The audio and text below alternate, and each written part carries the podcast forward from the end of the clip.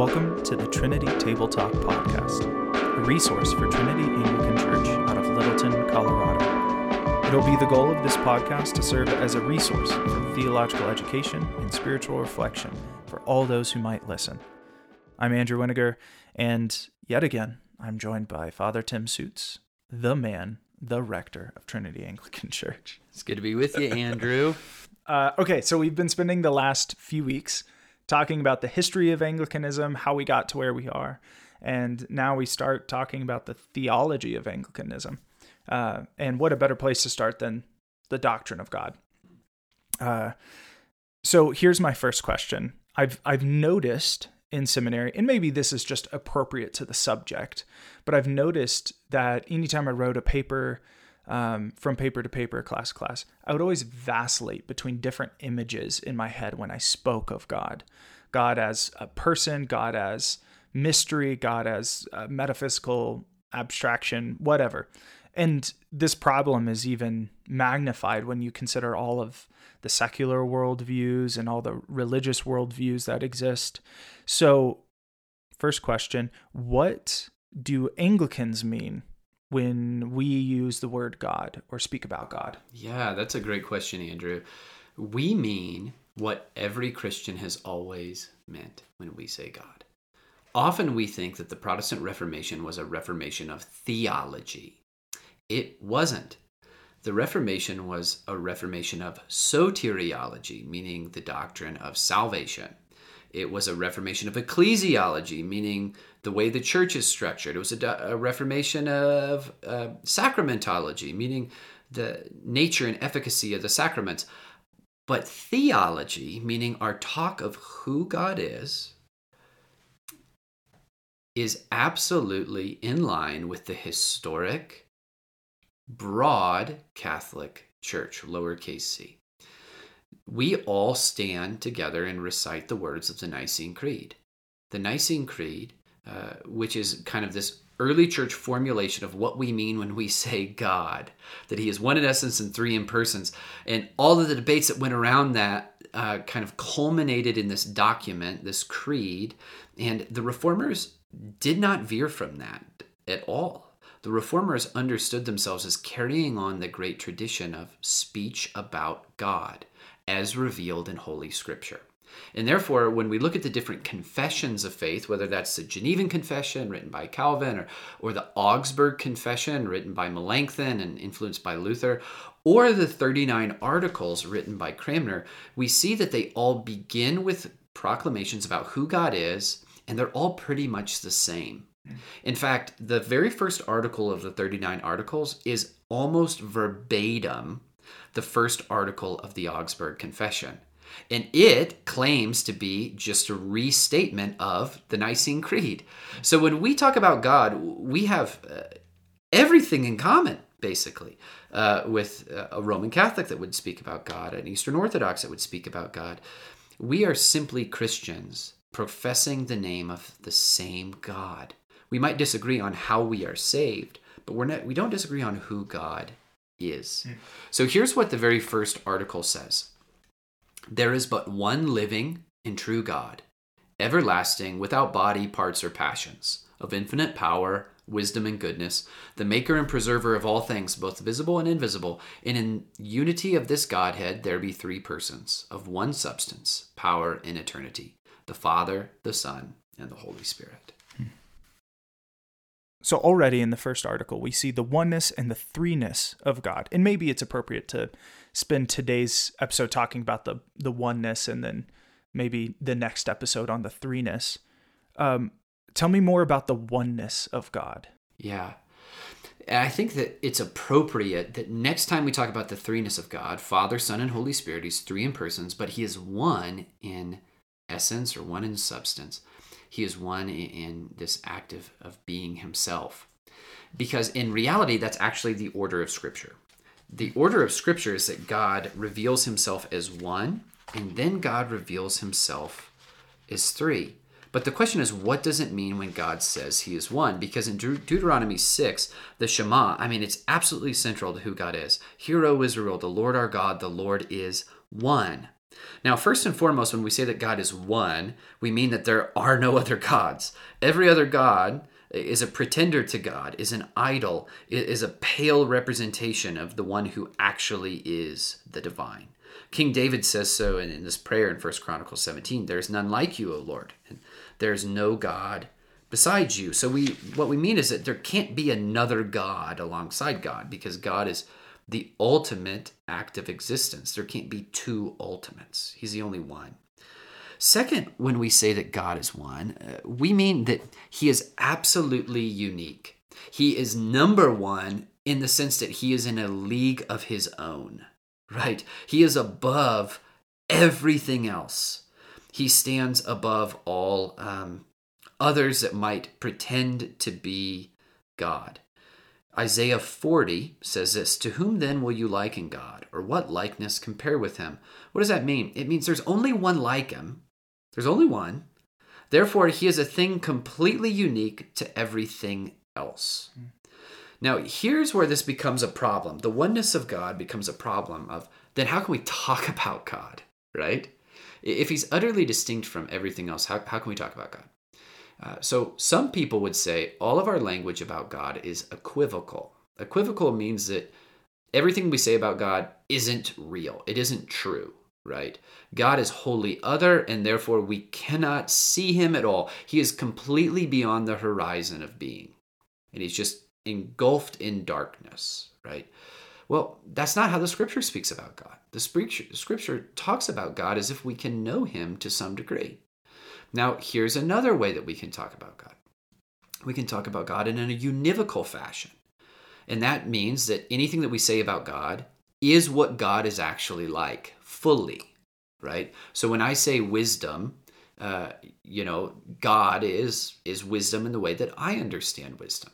The problem with that is that God very quickly collapses into our realm of being. This is probably what Christians are the most comfortable with doing. My language about God is univocal, meaning it's one for one.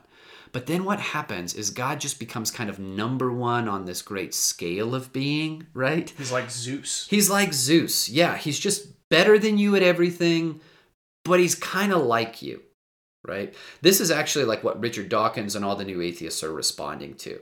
They think that that's what we mean when we say God, because in an unpolished way, that's often what we think. Because our hearts and our minds are idol making factories, as Calvin would say. So, whenever we talk about God as univocal, eh, we're doing disservice of who God, to who God actually is. Because Isaiah 40 says, To whom then will you liken God? Or what likeness compare to him? He's beyond that. So, theologians have said if God is is a, in a class completely of his own, and we can say true things about God, but they're not univocal. They're not perfectly identical to who God is. And they're not equivocal, meaning they're not completely different from what he is. It must be that our language of God is analogical. An analogical language says that it is true, but it is not complete. So here's an example a mouse loves cheese. I love my wife, Laura. God is love. Each of those are true statements about love. Each of those have an analogous relationship. We can understand the connection that is drawn between them, and yet they are absolutely distinct from each other, right? But here's something that I think we don't want to hear, but is true. God's being absolute love between Father, Son, and Holy Spirit is further away from a mouse's love for cheese to my love for my wife. My love for my wife is closer to a mouse's love of cheese than God being the fullness of love. What ana- analogical language does is say that we need to preserve the oneness of God, that He is in a league of His own. He is a one of a kind kind of thing right? He's not even a thing, he's being itself, as we'll see in a minute. But I can still talk about him. And therefore, when I talk about God, I have to use language that God has used, and that language has been accommodated to me like an adult talking to a child, using images and analogies to help get across what he is like. But we recognize that he is infinitely more Whenever I say love, I have to recognize he's infinitely more lovely, beautiful, good than I could ever dream. That's what we mean when we say he's absolutely one of a kind. And then finally, when we say that he's one, we mean that he is simple, he is complete, he is whole. Now, Andrew, you and I, we aren't complete and whole.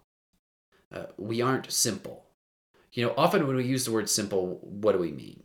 Yeah, it's uh, something stupid or um, base. Base, dumbed down, right? That's a simple reading of an argument, something like that. That's not what theologians mean when they say simple here. What they mean is God is not composed of parts. There isn't, you know, um, you know, a little bit of God over here and a little bit of God over there. He's the fullness of himself at all times. Now, you and I are co- fundamentally composed of two main parts essence and existence. Our essence is the thing that makes us what we are. It's our limiting function, right? I have an essence of kind of a gangly, skinny, balding guy, right? And you kind of have the essence of, you know, a, a stocky, strong dude. Like, you Gimli. know, you're kind of Gimli ish. Yeah. In my youth, I was more like Legolas. I've become more like I don't know, like Gandalf over the years or something. But take your word for yeah, it. Yeah, take my word for that. Um, but we're different, right? But here's what we have in common. At one point, we were not. At one point, our essence didn't exist. And therefore, our essence and our existence must be distinct realities. Because at one point, our essence was given existence. However, in order for there not to be an infinite regress where just it's you know it's turtles all the way down god must be the one whose essence and his existence are identical. Hmm. because if not then what happens? There must have been a time in which god came into being and that would be a logical absurdity. That wouldn't be god and then there would be no explanation as to why God existed either. There must be one whose essence and existence are identical, whose being is self actualizing fully, whose what it means to be God is to be God. Hmm. His being is being being. You know, this is why, you know, it when God addresses Moses in the burning bush, what does he say? I am who I am. He's saying, I am, meaning existence, is what I am. Now, the philosophers and the theologians, particularly St. Augustine, and then perfected by St. Thomas Aquinas, said this means that God is maximally, fully, overwhelmingly God at all times. He doesn't become more of God over time. He doesn't become less of God over time. He is the fullness of God because his act and his existence are identical, and therefore he is the fullness of himself at all times. Yeah, that's so good. And I, I see something you're correcting um, an old image of God that I've kept in my head of like, okay, God is love. God isn't just love, but he's pure love. He's infinite love.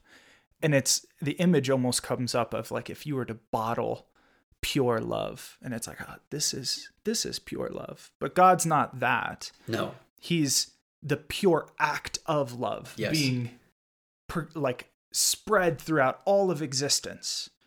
And that's what it means for god to for his essence and his existence to be identical yeah, it, it's it's an image that we can't fully get our minds around right. because it's like think about like you know like an um, you know a cajillion stars exploding into one another, right? This idea of like existence fully actualized, right? He isn't beautiful. He's the maximum reality of beauty. He isn't good. He's the maximum reality of good. He isn't love. He's the fullness of love, right? Existing between Father, Son, and Holy Spirit. Right. Calvin often tried to get at this. You know, he, again, theologians were always grasping at images because God's fullness is always beyond the horizon.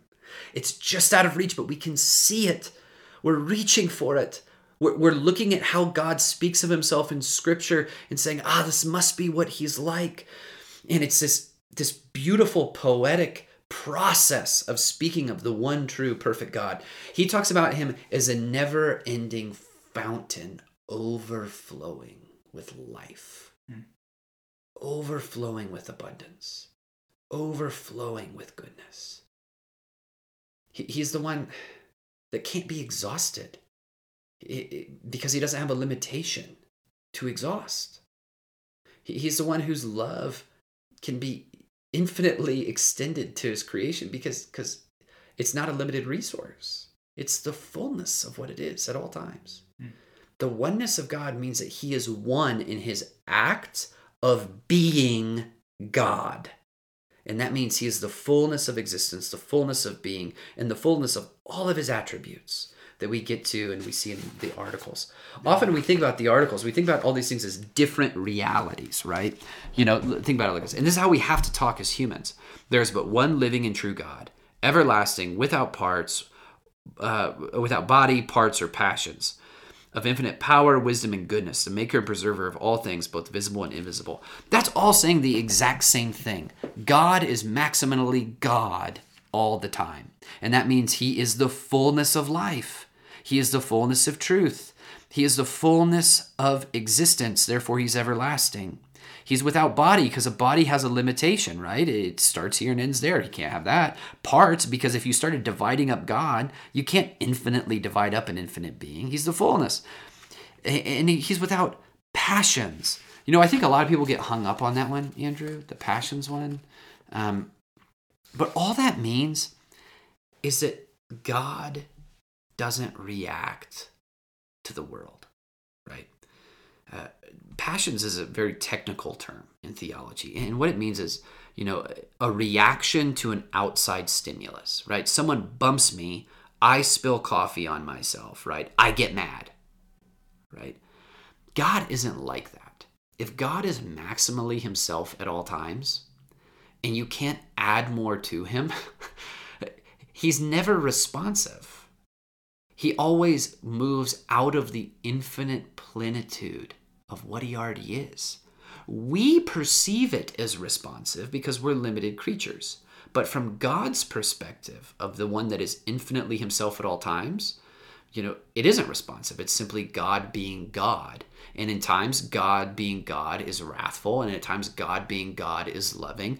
But all the time, it's simply God being the fullness of God.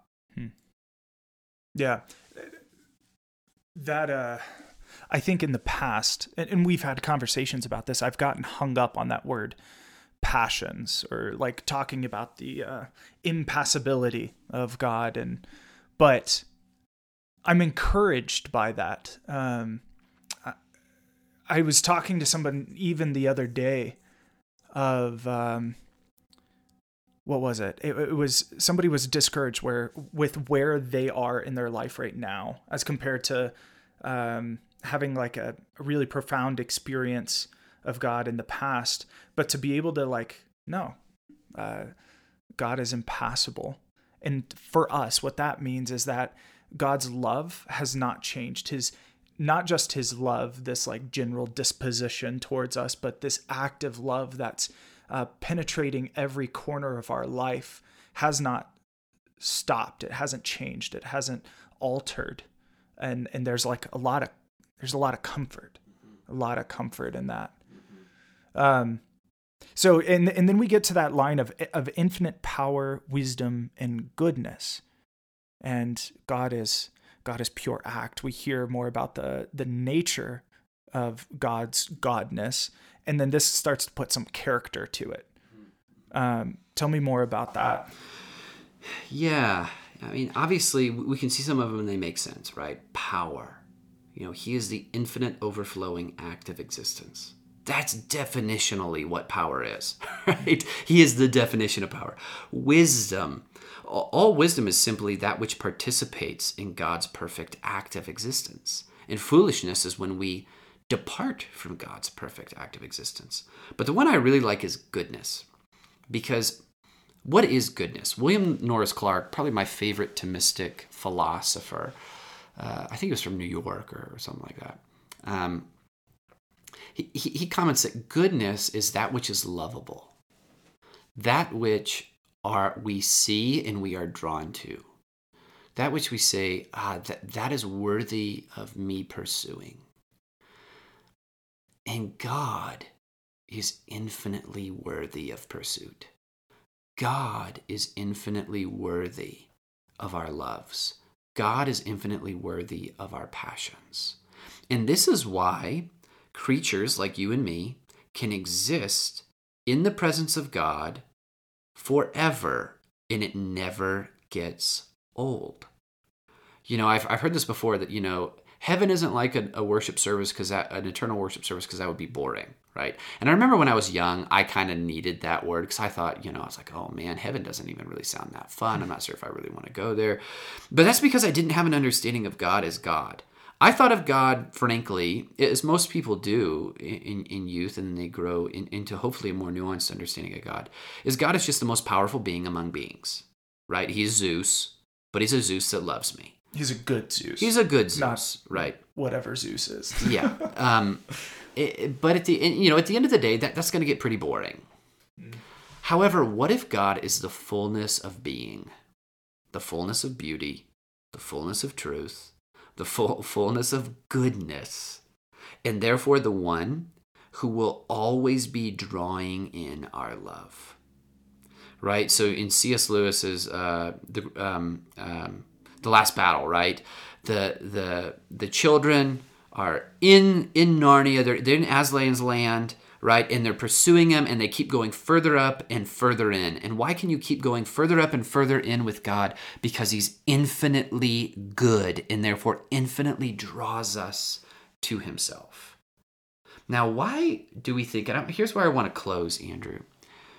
Here's where this all becomes really pastorally important here's where this all becomes really pastorally important.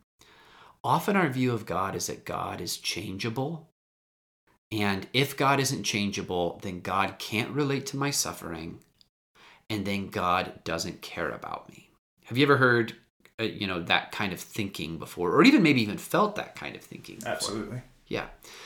Well, here's the problem with it. When we say God has to suffer in his very being in order to relate to my suffering, or God has to change because there are passages in Scripture that say God changes, even though I would argue those are anthropomorphic, meaning God using human language to accommodate us. Here's what happens is if we get rid of this idea that God is perfectly one, unchanging, you know, without passions, the fullness of existence, then at some point, God could change his mind about you.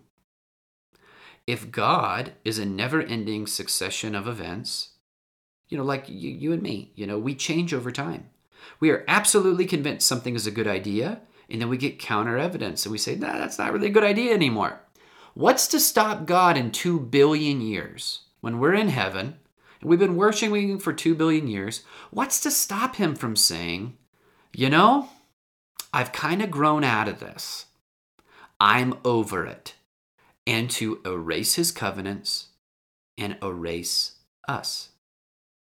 In theory, there is nothing to stop that.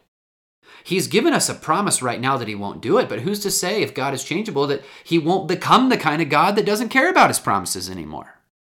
He could. The only way that we can be absolutely sure that God is the same for you yesterday, today, and tomorrow that if he has chosen to love you by the sacrificial life, death, and resurrection of his son, and absolutely nothing, nothing can change that, is if that choice is firmly grounded in the God who doesn't change. You need this to be true, and I need this to be true. Because mm. if we don't, we do not have the security that will hold us eternally. Mm. And I think there's something else too, Andrew if God can suffer, if he isn't the fullness of goodness, the fullness of, of joy, what, what some theologians call bliss. I love that word. Some theologians, they hate it. I love the word bliss. He's perfect bliss. If he's not, then there is just absolutely no safe harbor left. At some point, we need some place to run to that is a shelter from the storm. a harbor uh, from this world of chaos that we are in. And God promises to be that safe shelter for us. The one place we can run to that says, you know what? I am absolute joy. I am absolute goodness. You can come to me and rest in my presence forever, and you're never going to be caught off guard. You're never going to be brought into suffering. You can find your peace in my bliss. And that is the joy and the hope of the Christian. That if we've been elected into the life of Father, Son, and Holy Spirit only by grace, and brought into it by the sacrificial life, death, and resurrection of the Son, we have a place where we can go and find shelter from the storm. That's, that's the good news of the God who doesn't change.